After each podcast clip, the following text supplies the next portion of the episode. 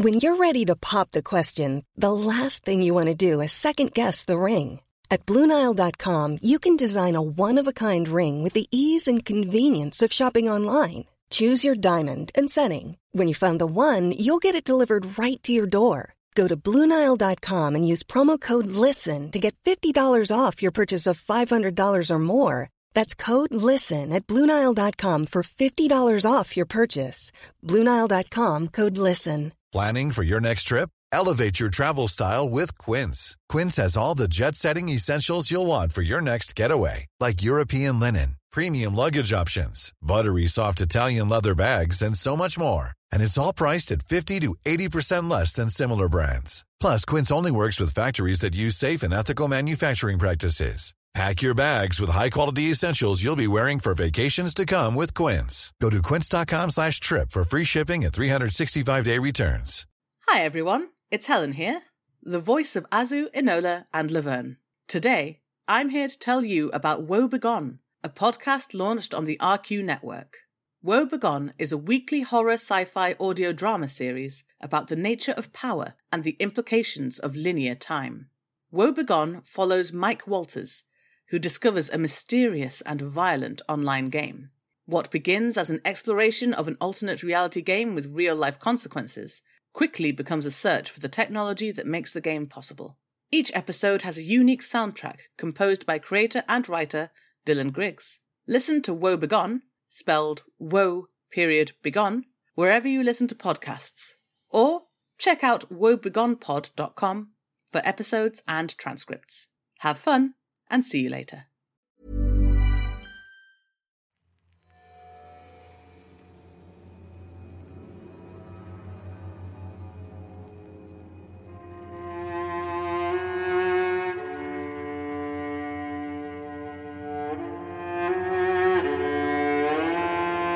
Rusty Quill presents The Magnus Archives.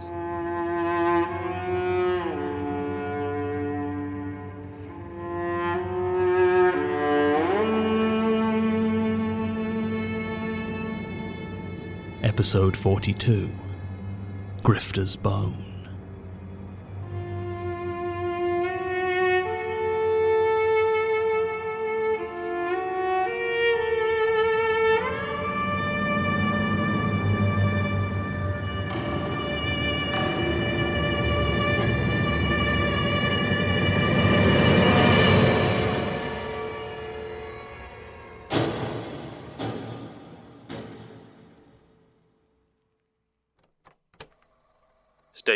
Jennifer Ling regarding a live musical performance she attended in Soho.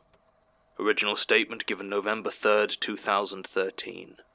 Audio recording by Jonathan Sims, head archivist of the Magnus Institute, London. Statement begins. Anyone who's written about music long enough has at least heard of Grifter's Bone. An urban legend, I guess you could call it. Not quite a ghost story, not quite a joke, not quite a real thing. Sometimes they're a band, sometimes it's just the one guy. If the story has them as a band, then the only one whose name the old timer knows, because it's always the old timers telling these stories, is a guy named Alfred Grifter. Some will swear blind it's his real name, others will just give you a knowing look and ask if it sounds real. Fact is, no one knows a damn thing about him except the name he goes by, so it's all just story and gossip. But there's still plenty to go around. Story goes of a mediocre musician with a hunger for more who turns to the dark arts, usually devil worship or witchcraft, but gets it wrong. I've heard it told as a curse, a badly worded wish, or even a devil that just gets mad at being summoned and beats him till his hands don't work. The end is always the same, though. His music is so grating, so gut churningly awful that he, or sometimes his band, have to sneak into gigs to play unannounced to any audience they can find and the music is dreadful, a grim cacophony of discord and noise, too much to bear. You can always tell when Grifter's Bone has been on, they'll tell you, because of all the torn off ears. They're not entirely wrong. I've been writing for Earful for a while. Used to be just me, firing my music thoughts onto a blog, but a few years back, my then friend, now boss, Tommy Moncrief said he was starting up a music site and would I write for it. I said of course I would, and now here I am running video content for it. Earful.com's only been around three years or so, but to be honest, in the world of music sites, that gives us a pretty decent pedigree. Tommy's from the old school, used to write for dozens of music magazines back in the Dead Tree days, before print became an embarrassing older relative that just wouldn't die.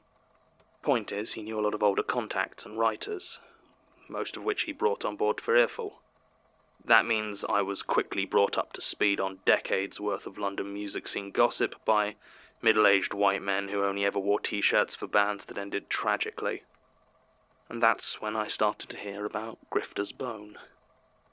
Whenever someone was listening to some subpar submission or even just some music of their own that wasn't well regarded, one of the old timers, usually Mike Baker, would shout over, I see you got the new Grifter's Bone album, or I didn't know Grifter's Bone reformed, or something like that. It was annoying as hell, but I never really brought it up. And after hearing every possible variation of the story from a half dozen drunken writers at our Christmas do, I just kind of decided to let it go. I didn't think much more about it until earlier this year. There's a guy who works for Earful by the name of Lee Kipple. His official title is Submissions Editor, though we call it something a little more vulgar, and it's his job to listen through all the music we're sent unsolicited. CDs, MP3s. Recently, there's even been a weird fad for sending in music on novelty USB drives. He listens to all of it. As you can imagine, most of it's awful. Still, Lee is pretty much the nicest guy I've ever met, and I don't think I've ever once heard him complain. He's tall, a bit lanky, with long blonde hair that covers his ears, and his eyes if he's not careful. Because of his job, Lee obviously gets a lot of comments about listening to crappy music, and if it's one of the older folk, you can bet they'll mention Grifter's Bone. It took me a while to notice how weird his reaction was when this happened. Whereas most of the staff would fake laugh, sigh, or maybe swear a little, Lee would go very still. He'd nod gently and reach up to scratch his ears still mostly covered by hair. No one seemed to notice. I kept watching him, and the pattern repeated whenever the band was mentioned. I don't know when I decided that he must have seen Grifter's Bone perform live, but I did. And more than that, I decided he must have fake ears, having torn his own off when he saw the show, and that's why he wore his hair so long to cover them. I didn't really believe it, obviously. It was just a fun little theory I liked to play around with. But the more I watched Lee, the more it seemed that he did deliberately try to keep his ears covered. Finally, about a month ago, I decided to just ask him. We'd all gone out for drinks, and I'll admit I may have had a few more vodka tonics than would have been wise, but when the others had headed home and it was just Lee left, I decided now was the time. I asked him if they were as bad as everyone said. He looked puzzled, and I leaned in closer. Grifter's bone, I said. He froze, completely still. I waited for him to touch his ears, but instead he just stared at me, unmoving. He began to stutter something about not knowing what I was talking about, but I cut him off. It was written all over his panicked face. He had seen them. I watched as he decided whether or not to try and run. There was a moment I was sure he was going to literally bolt for the door, but instead he sighed and nodded his head. It was four years ago, he told me, at the Good Ship in Kilburn. Lee had been watching an up and coming metal band whose name he could no longer recall. They'd been fine, a bit disappointing, so he was in a mood to finish his drink and leave. The rest of the audience seemed to be of a similar mind, so nobody noticed when a man climbed onto the stage and set up a small keyboard. The man was short, so Lee said, and painfully thin, wearing a ratty old brown suit that draped around him like, in Lee's words, flaps of ill fitting skin. His thinning black hair was slicked back, and his face had a strange look of cruelty to it. As he placed his fingers on his instrument, they left behind dark red spots on the bright white keys. Lee said he had never heard of Grifter's Bone before that moment, but somehow he knew that's what he was looking at and then the music started. After he said this, Lee went very quiet. It was clear he was concentrating very hard. I waited, not wanting to interrupt, but in the end he just shook his head. He couldn't remember the music, he said. He'd tried, but it was just blank. He'd come back to himself wandering the streets of Kilburn almost two hours later, his shirt soaked in blood, mostly his blood. This, Lee unbuttoned his shirt and showed me a series of vivid scars slashed onto his chest. The hospital had said it was likely a box cutter of some sort, but he had no memory of it. By then it looked like he was on the verge of tears, but I couldn't leave it alone. I asked about his ears. He actually laughed at this and said no, he hadn't torn them off. Reaching up, Lee pulled back his long blonde hair to reveal an ear that, at first glance, appeared normal. Looking closer, though, I saw that he was wearing earplugs, flesh covered so as not to be obvious, and caked around the edges of them was a ring of dried blood. He said it was the only way he'd found to stop it dripping down and ruining his shirts. I was a bit freaked out at this. Understandably, I think. Though it was entirely my own fault, and I had told him he needed to see a doctor if his ears wouldn't stop bleeding. Lee just shook his head, said he'd seen enough doctors to know they couldn't help, and that he had learned to cope with it. We drank the rest of the night in silence before heading our separate ways. I know I should have left it alone after that, and I certainly didn't bother Lee again. But I found I, I just couldn't let it go. Either Lee was mad or Grifter's bone was real. I started doing research online. There were a few sites that referenced it as an urban legend. There was a punk duo in Oregon who proudly announced that they had named themselves Grifter's Bone after what they described as Britain's musical Jack the Ripper. There were a lot of posts on music forums from newbies to the scene asking what Grifter's Bone was, but nowhere had anything even remotely like Lee's story. Finally, having kind of run out of steam, I threw my findings together into a short feature article and sent it to Tommy, who dutifully approved it. I figured I'd wasted enough time on the subject that I could at least put it towards something decent for the site. It did all right, though it wasn't enough of a hit to justify the time spent on it. Lee didn't mention it when we next talked. I had asked if I could write up his experience after thoroughly anonymizing it, and he'd shrugged and said fine. All in all, it felt like whatever it was that had hooked me, it was over, and I wasn't too broken up about it. Then someone left a comment on my article. It just read, Tonight, Soho. I wouldn't have paid it any attention if it hadn't been for the second line. No earplugs required.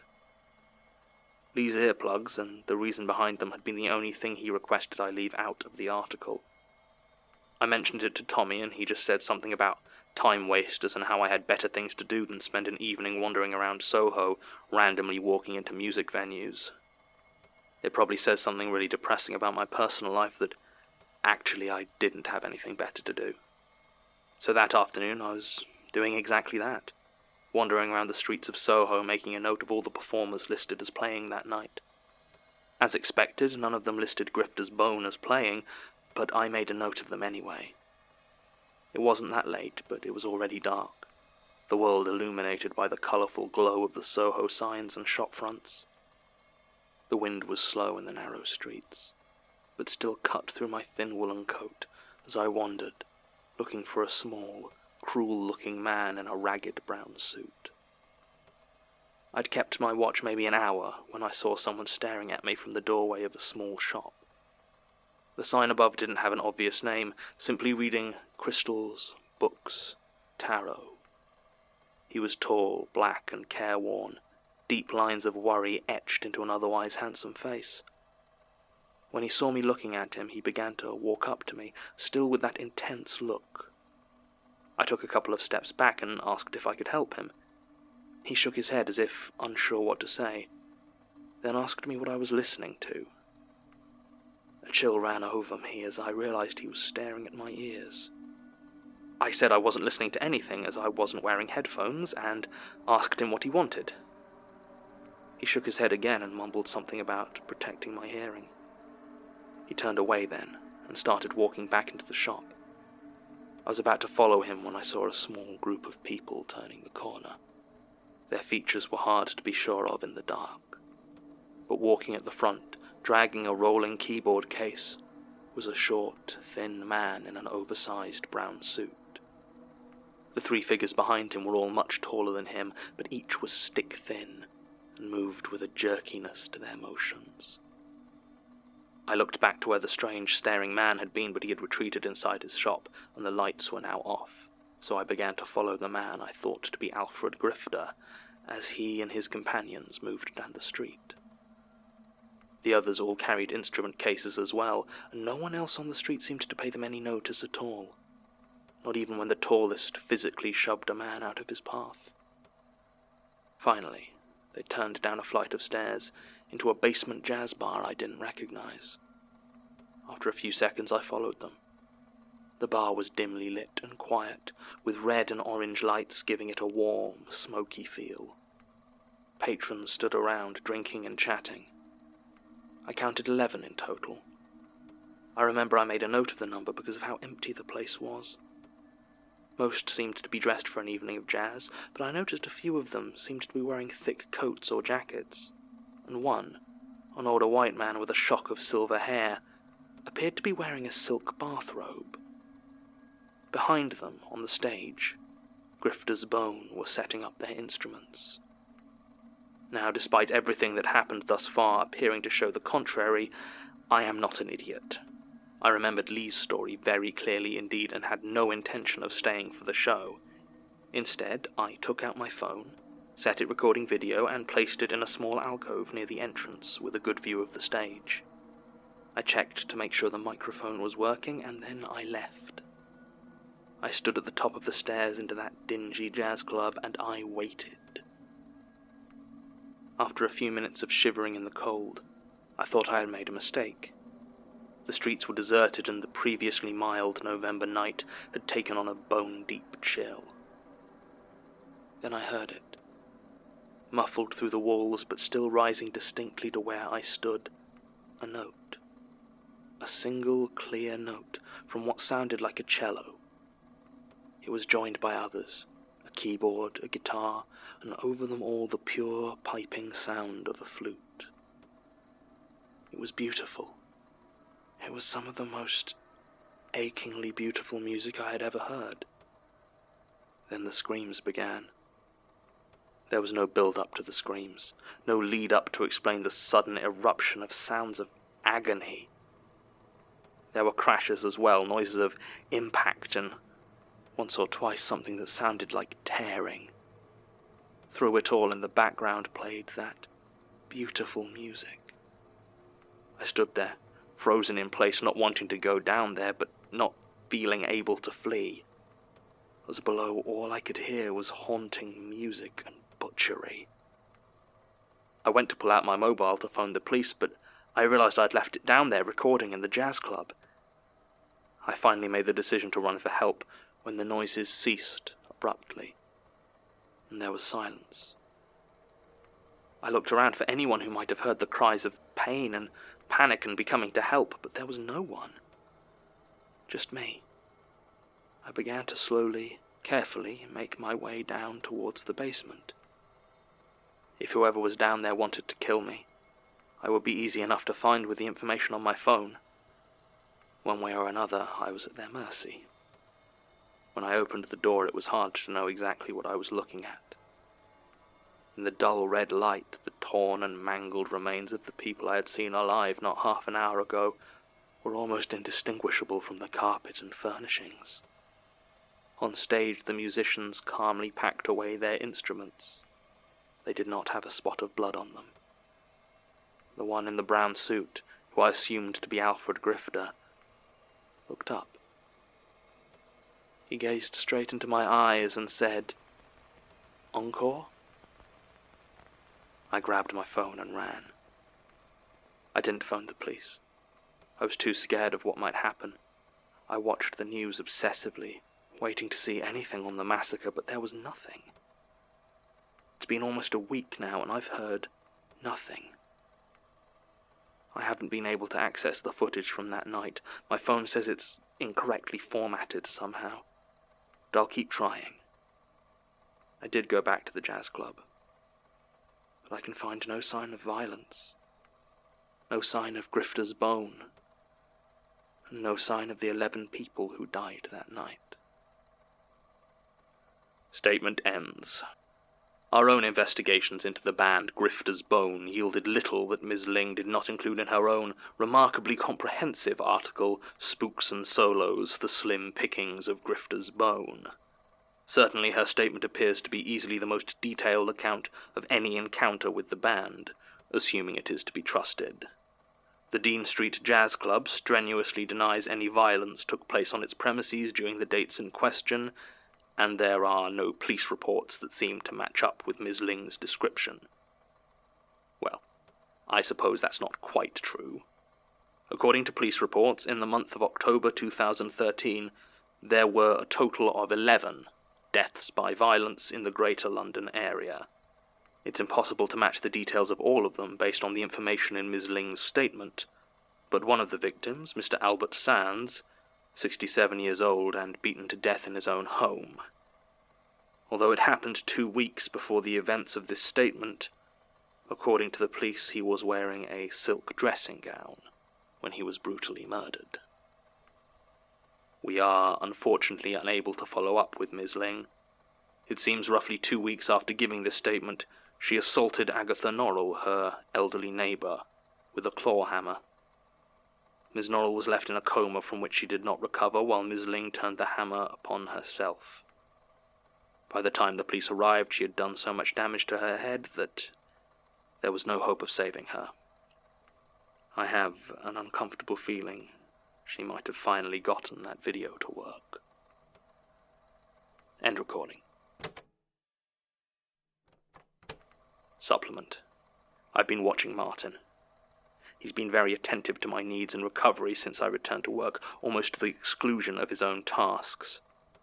Previously, I might have ascribed such ministrations to his own lax work ethic, but in the stress of Prentice's attack, I am sure I glanced moments of competence or even cunning that are beyond what his previous work would indicate. Is he playing the fool? Purposefully failing in his tasks to delay or hinder my investigations? It's possible. He has also shown remarkable interest in my own theories as to who killed Gertrude. I have thus far diverted him by saying I believe it to be whatever is lurking in the tunnels below, but he seems unsatisfied by that response. I'm glad he's moved out of the archives, as it gives me a chance to work here without his constant presence. Also because he managed to leave some of his possessions behind. For the most part, it's just a few books of relatively awful poetry. There are a few pieces I feel could almost have been affecting if his style wasn't so obviously enamored with Keats. But there is an unfinished letter addressed to his mother in Devon, in which he mentions that he is worried about the others finding out I've been lying. It may be nothing, some inconsequential deception or other, after all it is ostensibly written to his mother. But if it was actually to be sent to someone else, I will keep my eye on Martin.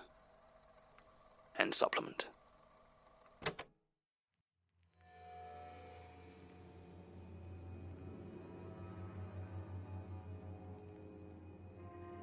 The Magnus Archives is a podcast distributed by rustyquill.com and licensed under a Creative Commons Attribution Non Commercial Share Alike 4.0 international license. Today's episode was written and performed by Jonathan Sims, produced by Alexander J. Newall and Mike LeBeau, and directed by Alexander J. Newall. To subscribe, view associated material, and make donations, visit rustyquill.com. Rate and review us on iTunes. Tweet us at The Rusty Quill Visit us on Facebook or email us at mail at rustyquill.com. Join our community on the forums via the website or on Reddit at r slash the Magnus Archives. Thanks for listening.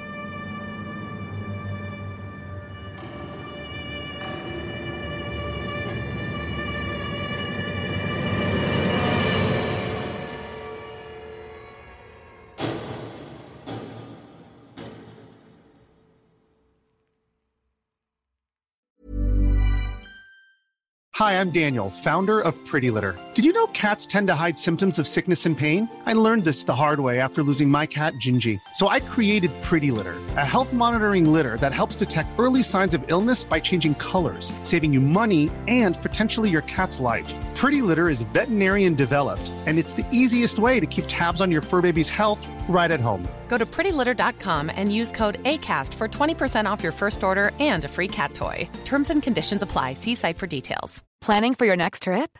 Elevate your travel style with Quince. Quince has all the jet setting essentials you'll want for your next getaway, like European linen, premium luggage options, buttery soft Italian leather bags, and so much more. And is all priced at 50 to 80% less than similar brands.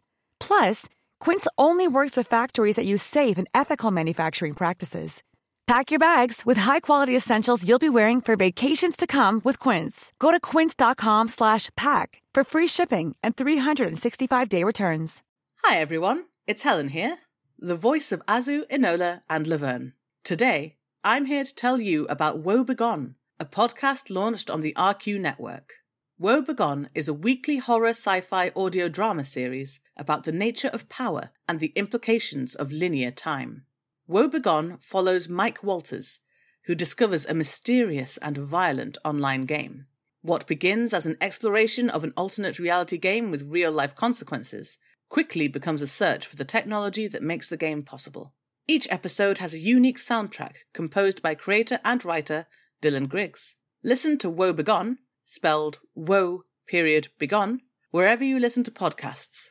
Or check out woebegonepod.com for episodes and transcripts. Have fun and see you later.